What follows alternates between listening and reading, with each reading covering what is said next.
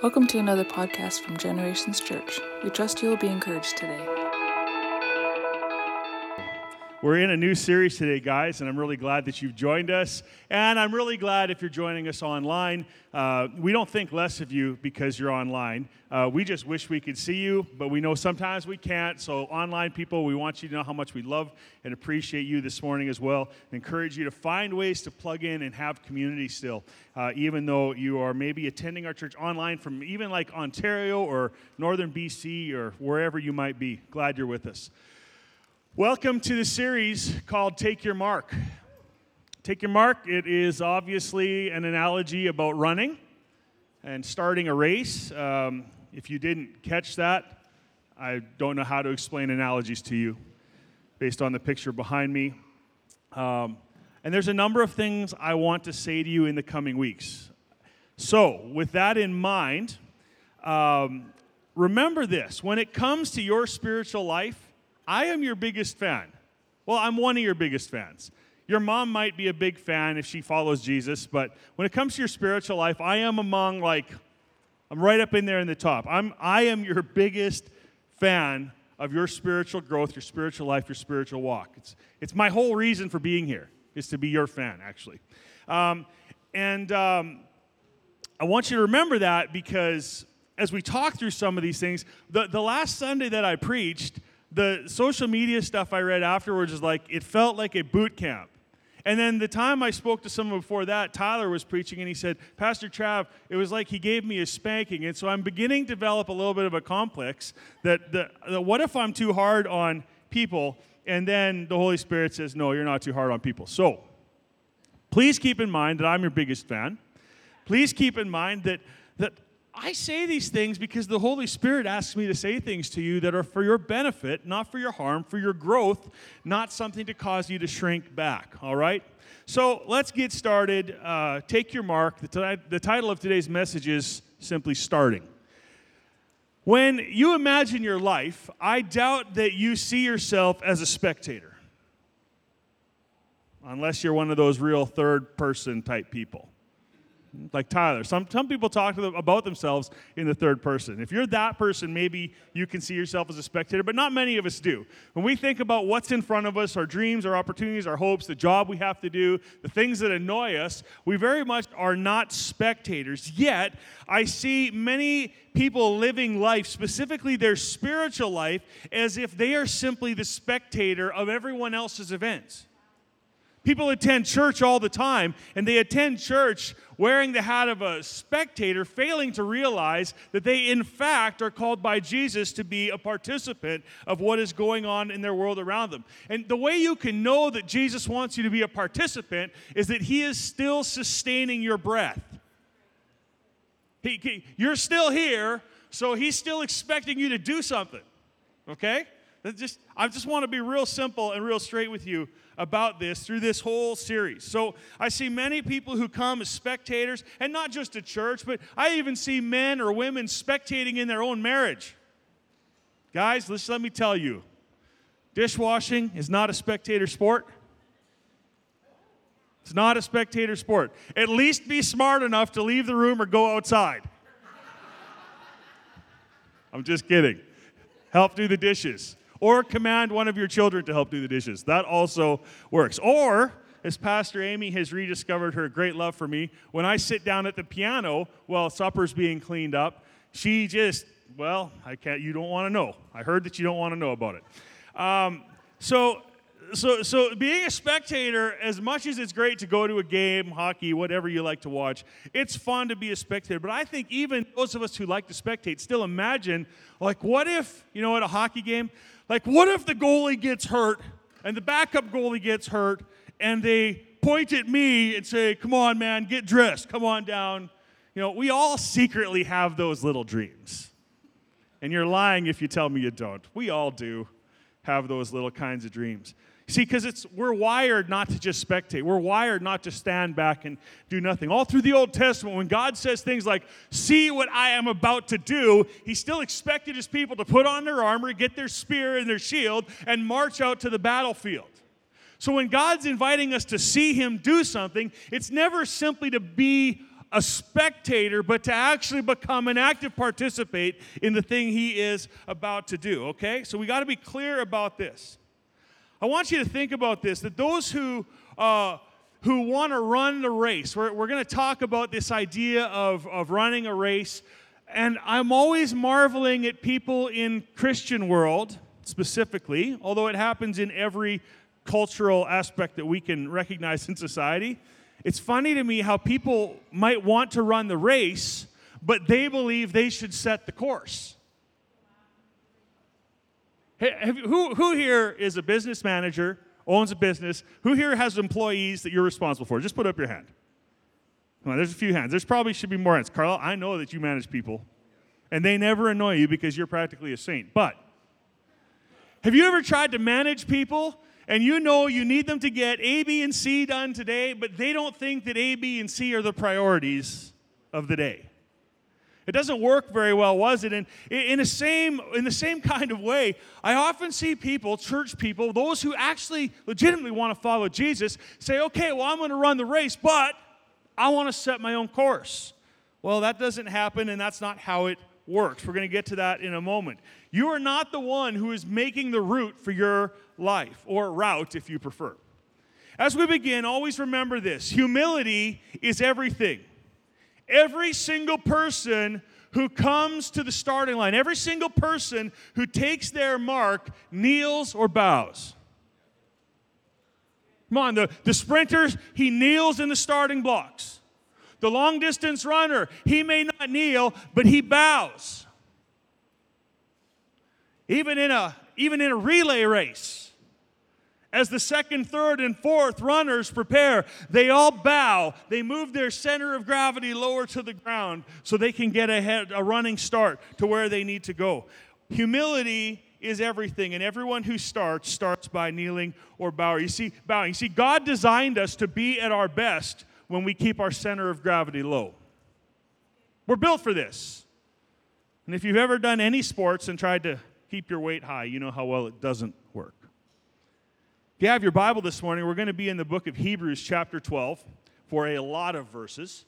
Uh, but it's important that we talk through this entire thought this morning from God's Word. Hebrews 12, starting in verse 1, says this Therefore, since we are surrounded by such a great cloud of witnesses, let us throw off everything that hinders and the sin that so easily entangles and let us run with perseverance the race marked out for us, fixing our eyes on Jesus, the pioneer and perfecter of faith. For the joy set before him, he endured the cross, scorning its shame, and sat down at the right hand of the throne of God. Consider him who endured such opposition from sinners, so that you will not grow weary and lose heart. Here's what it's basically saying Everyone is watching you. I think sometimes when we read that verse, it's this great cloud of witnesses, and we maybe just imagine that in a real spiritual sense. But it's not just saying it in a real spiritual sense. Your coworkers, your children, your spouse, your family members, your coworkers, the people you go to school with, the people who watch you drive across our city, they're all your cloud of witnesses. And so, since everybody's watching you run this race, let me give you some advice from the Word of God. Don't run with a backpack on uh, or with a curling iron in your hair, because the extension cord will be a problem for you at some point, if nothing else. Uh, specifically, this don't try to run a race in high heels. Now, I will say, that women who can run in high heels are truly the most athletic human beings on the planet. If you can run in high heels. I mean, as far as I can tell. No one tries to run a race putting mascara on still in the morning, although some of you do it while you're driving or used to before it became obviously illegal. And just in case you thought I wasn't going to pick on the guys, guys, Stop trying to run the race, spiritual or otherwise, flexing and preening as if you're in front of the big mirror at the gym. Because while your physical fitness is important, when you're running a race, your physique is not what people are looking at. The course is set for you, not by you. God has a course, He sets it for you, and it's not set by you. Proverbs 19:1 says, "You can make many plans, but the Lord's purpose will prevail." Whatever your plans are for the race that your life inevitably is going to be, you can have whatever plans you want, but I want you to hear this and know this with all your heart that God's plans for you, His purposes for your life, will be the ones that prevail. You can't outdo Him. We fix our eyes on Jesus because we simply do become the person that we study. We become the one we revere. We reflect the image and the nature when we place our reverence, when we place our desire on someone else. That's why married people who make it to 60 years act just like each other by the end. And I'm serious, that's what happens. You just turn into this wrinkly old raisiny couple of old people who act like each other all the time. It's because you love each other and it's a good thing. Remember this Jesus knows all the things. He knows all the things that people have to say and do to hurt you or attempt to take away your ability to put your faith in God. He knows every weakness you have personally and intimately, and He is the one who pioneered the course you're about to run. Jesus is all those things. So keep your eyes on him. Verse 4, this is kind of the, the standalone I wanted to touch on this morning in this passage. In your struggle against sin, you have not yet resisted to the point of shedding your blood. And this is one of those verses where God is basically doing a mic drop. You have not yet resisted to the point of shedding your blood. You know what, guys? If you feel like it's just too hard for you to keep on resisting sin, get a helmet Get a helmet. He, he actually makes one available to you. It's called the helmet of salvation. You can even have like elbow pads, chest protection, belt of truth to gird up your loins. You can have foot protection. You can have it all because He has supplied for your need. Take off your tiara and get some dirt under your nails, friend.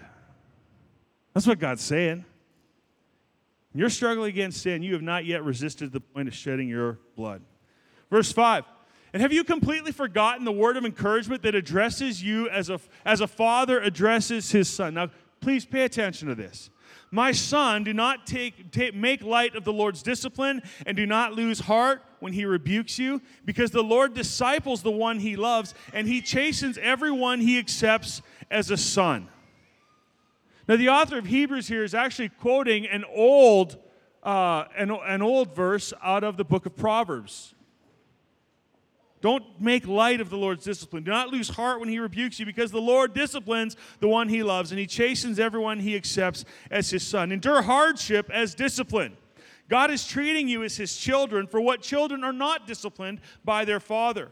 And if you are not disciplined, everyone undergoes discipline then you are not legitimate, not true sons and daughters at all. Moreover, we have all had human fathers who disciplined us, and we respected them for it. How much more should we submit to the Father of spirits and live? They discipled us for a little while as they thought best. Now, listen. But God disciplines us for our good in order that we may share in His holiness. Now, I, I am a, I believe I'm a blessed man. My father, speaking of earthly fathers, I remember a good number of the disciplinary actions I received growing up through my whole childhood. I remember them, uh, a lot of them. Maybe there's some that I've forgotten. I certainly remember one or two that I know I didn't deserve. Um, well, at least I believe I didn't reserve, deserve. But one thing I can say about my dad is I can never recall a time where he disciplined me in anger. Now, I want to say that because in the world we have today, with a lot of broken fathers and a lot of fatherlessness, even more, we have young men and women who, who honestly, this verse of the Bible would make no sense to because they're not even aware that an earthly father can discipline in love. But I want you to know the truth that it can happen and it does happen. And when it can and when it does, it produces something amazing in the life of an individual.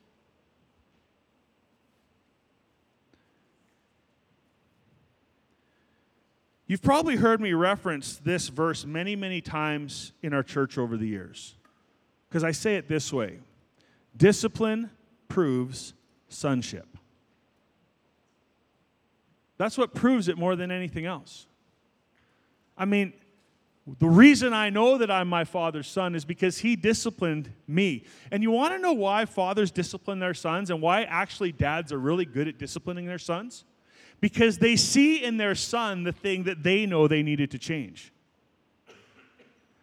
You can ask my boys, and they probably won't understand, but if you ask my wife, she could probably tell you why am I so hard on my sons? Why am I so hard on my kids in those areas? It's actually because for me, it's an area that I know will benefit them, will bless their life, will safeguard their heart if they can get that principle while they're young. And that's what discipline coming from a place of love actually looks like. Now, the good news for you is if you didn't have a father, the body of Christ is here, and in the kingdom of God, in the body of Christ, there are many fathers. And so no one has to be without a father who can give spiritual oversight, who can give spiritual insight, who can give loving and careful discipline to whatever situation you might be dealing with in your life. And this is good news. And I want you to know it to be true. The Bible makes a really profound statement here. Basically saying that if you are not disciplined, you are not legitimate. Now, that's a really sharp thing to say.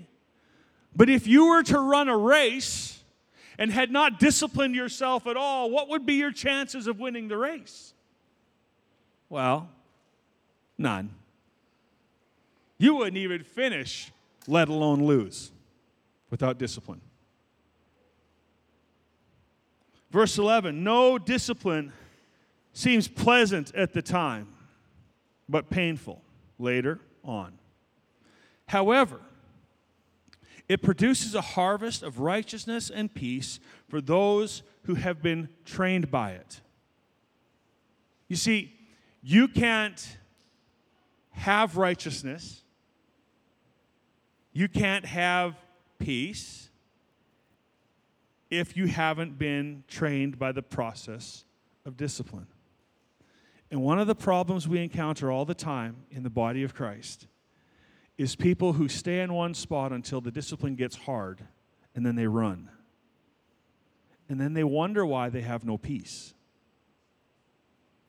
Can I just read this for you again this morning so you understand that this is, in fact, the living Word of God that speaks into every part of our life? No discipline seems pleasant at the time, but painful later.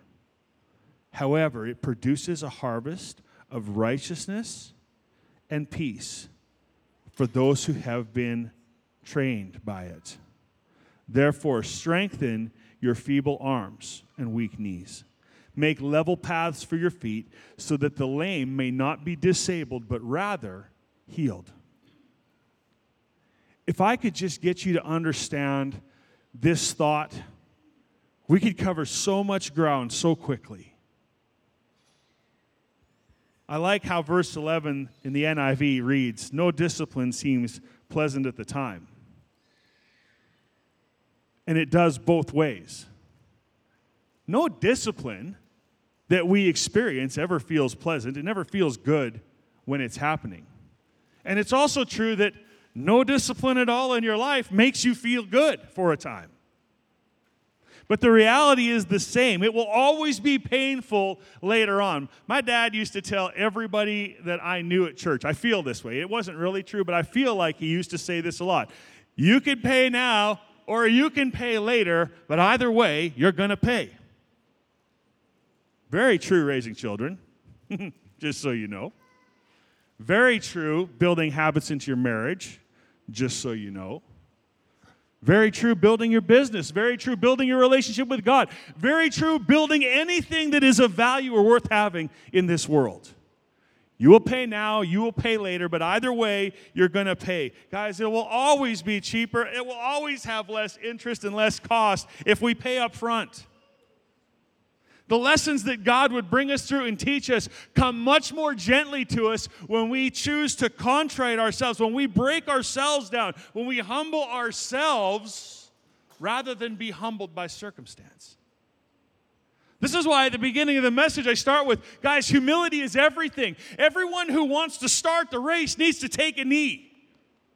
You got to bow down. You got to make yourself lower if you want to start well. And if you want to finish well, you're going to learn and you're going to know you keep your center of gravity in the appropriate place. In other words, you don't let all your mass go to your head.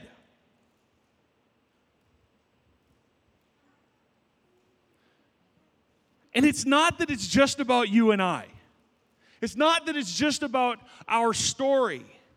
Because when we strengthen our own feeble arms and we strengthen our weak knees by the process of the Lord's love and discipline in our lives, when we choose the right way, when we choose to take the right steps, when we choose to make sure that our path is not cluttered by the things we could surround ourselves with,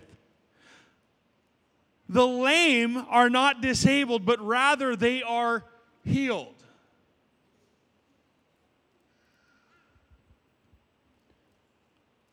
We don't even connect in our natural way of thinking the concept of healing with the concept of discipline. But it's absolutely there. Right here, right here in the Bible, it's absolutely there. Discipline, a change of our mind, a change of our process, a change about the way we think, aligning our thinking with the culture of heaven rather than the culture or the pattern of this world, is what can strengthen weak arms and weak legs. It's what causes us to move down the path, not only as someone who's just limping along, but as the process is continued in our lives to become stronger and stronger, so that once what was once an area of crippling or an area of lameness or weakness in your life is now an area of strength. But it all comes through this process of difficulty. Make level paths for your feet. Have you ever gotten up in the middle of the night? Walking down the dark hallway of your house to the bathroom. And the reason why you didn't turn on the lights is first, yes, because it will hurt your eyes, but secondly, you don't want to wake up your loving wife or you don't want to wake up your children only to discover that you left a belt with a buckle on it pointy side up in that pathway. I, I have learned this in my life. I used to say the most dangerous thing in a home was a Lego on the floor in the dark. I rescind that now. You know what's far worse? Is my own belt buckle with the pointy part sticking up going into the bottom of my foot. You see, it's our stuff that clutters our path. The things from other people that are cluttering your path are there because God is the one who is appointing your path. And so we can get all upset and, man, my wife, she doesn't get it right. She doesn't do this. She doesn't do that. Blah, blah, blah. I can go on and on about all the stuff that her broken attitude and her problem and her, oh, whatever else I can think to complain of, which is really hard because I don't have much to complain about. I can try to say, She's my reason. She's my excuse. Her brokenness is my problem. But what Scripture needs us to understand, what the Holy Spirit wants you to understand today, is the things that are cluttering your path are there because you're packing it and it's falling all around you. And when you step on it, it hurts. And it hurts because it's supposed to teach you something about how to keep your path clean. And everybody said, Amen. Because nobody wants to step on an upside down belt buckle in the middle of the night when you really have to pee. The pain of needing to pee and the pain of a hurt foot are bad together, okay? They're bad together. I want to make sure you can chuckle because I know that for some of you, this word can go deep. And by the way, I want you to know that I think our Heavenly Father spends a good bit of his time chuckling about the things that we're not quite figuring out. Just in case you begin to have this mindset that God is ready to swat you off the face of this earth at your next mistake. No, I want to assure you of this truth that where your sin abounds, His grace is even more powerful to help you overcome your sin. But because that is true, you have no excuse.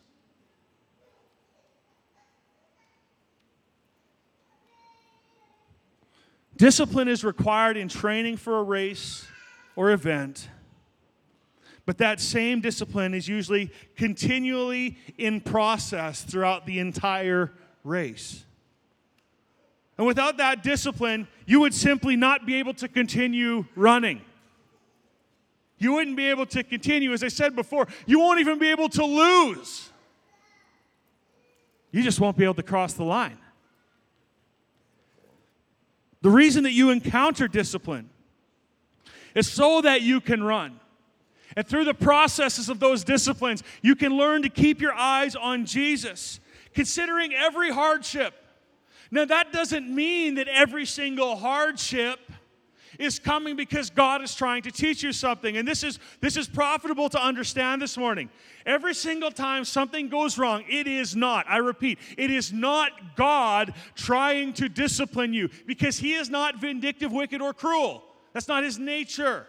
But what Scripture is suggesting to us is that it would be more profitable for you and I to consider every hardship that we face could be an opportunity from God to become better than we were.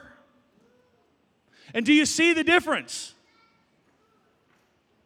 Because all that other stuff that God is bringing into your path, it might be someone else's fault. It might be your fault. And it could be that God was bringing it into your path to teach you something. But no matter what your plan is, God's purpose for your life is what's going to prevail.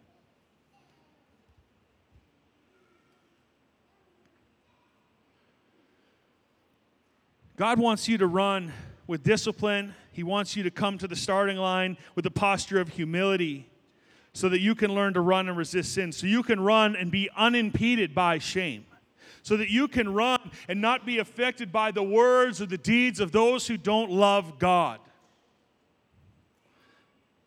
Finally, let's pause on this last thought making level paths for our feet. You know, the Bible says that God levels the path for our feet. It says he makes the way straight. I mean, God's willing to put mountains into valleys to make it a level path for us. That's, that's what he's, he's willing to do. But you will not get very far in this life if you believe that God is going to create a flat highway for you everywhere you go. Because that's not what the Bible is promising us in the book of Hebrews. It's not promising you. Jesus did not promise us a life without hardship, a life without conflict. He didn't promise us a life that would be easier than the life we had before. He simply promised us peace and righteousness.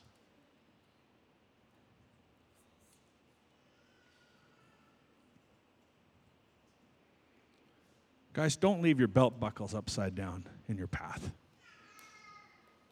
Don't, don't don't allow the clutter that you're tempted to carry to fall in front of you. Let it, let it fall behind you. If my, if my four children could, could understand this, maybe, maybe my four children should come to the altar call today. But please, yeah. Because, you know, if, if my kids, in all the mess, the tornado that they are, because they're like your kids. I know they look all wonderful and cuddly and perfect, a little smelly, but still pretty wonderful. Uh, if, if, if they could just learn that, and if you and I could just learn, that if the mess is back here, it, it doesn't really matter anymore. It's when we bring the mess up in front of us continually that we have a problem, always. And the process of learning is simply realizing how we come about taking off, shedding the things that beset us, the things that entangle us, the things that ensnare us, and learning to set them behind. Scripture says, forgetting what lies behind, I press on towards the upward call. You keep your path clear by leaving your past in the past. You know, I hope today that you will take away exactly what you needed, but more importantly, exactly what the Holy Spirit wants you to take away today for your race. But if I could ask you to take one thing away, it would be this you are called to the line. Every person in this room, every person watching us online this morning, you are called by God to report to the line to take your mark, to be ready to start something new today, a new journey, a new opportunity, a new challenge. God is putting them in front of you constantly. Yes, there's the overall race that each one of our lives represent, but do you not understand that every morning when you wake up, it is a new beginning, a new start, a new opportunity, a new race, a new possibility that God, in His grace, has set right in front of you. And you can't run today's race the way you ran yesterday's race. You can't do it that way because you'll never succeed if you live in what lies behind. You're called to the line.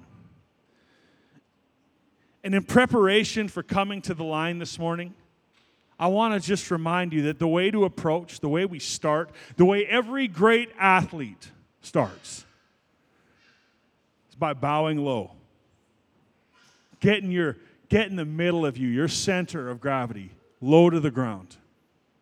So that when the gun goes off, and when the opportunity to start comes, you are found ready, willing, and able to move directly into the thing that God has for you.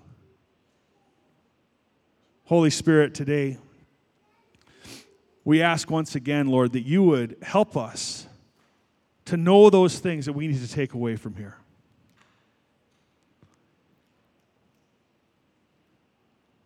And Lord, we just take this moment right now to ask you the same question we ask week after week at this church God, what is it you want to say to me today? Right where you are. Would you just bow your head in this moment with the Lord in His presence? Say, Holy Spirit, what do you want me to do with what I'm hearing today? Thank you for joining us in another podcast from Generations Church. If you enjoyed listening today, please subscribe to our podcast channel to get a new one each week. For additional information or to partner with us, please check out our website at www.genchurch.ca.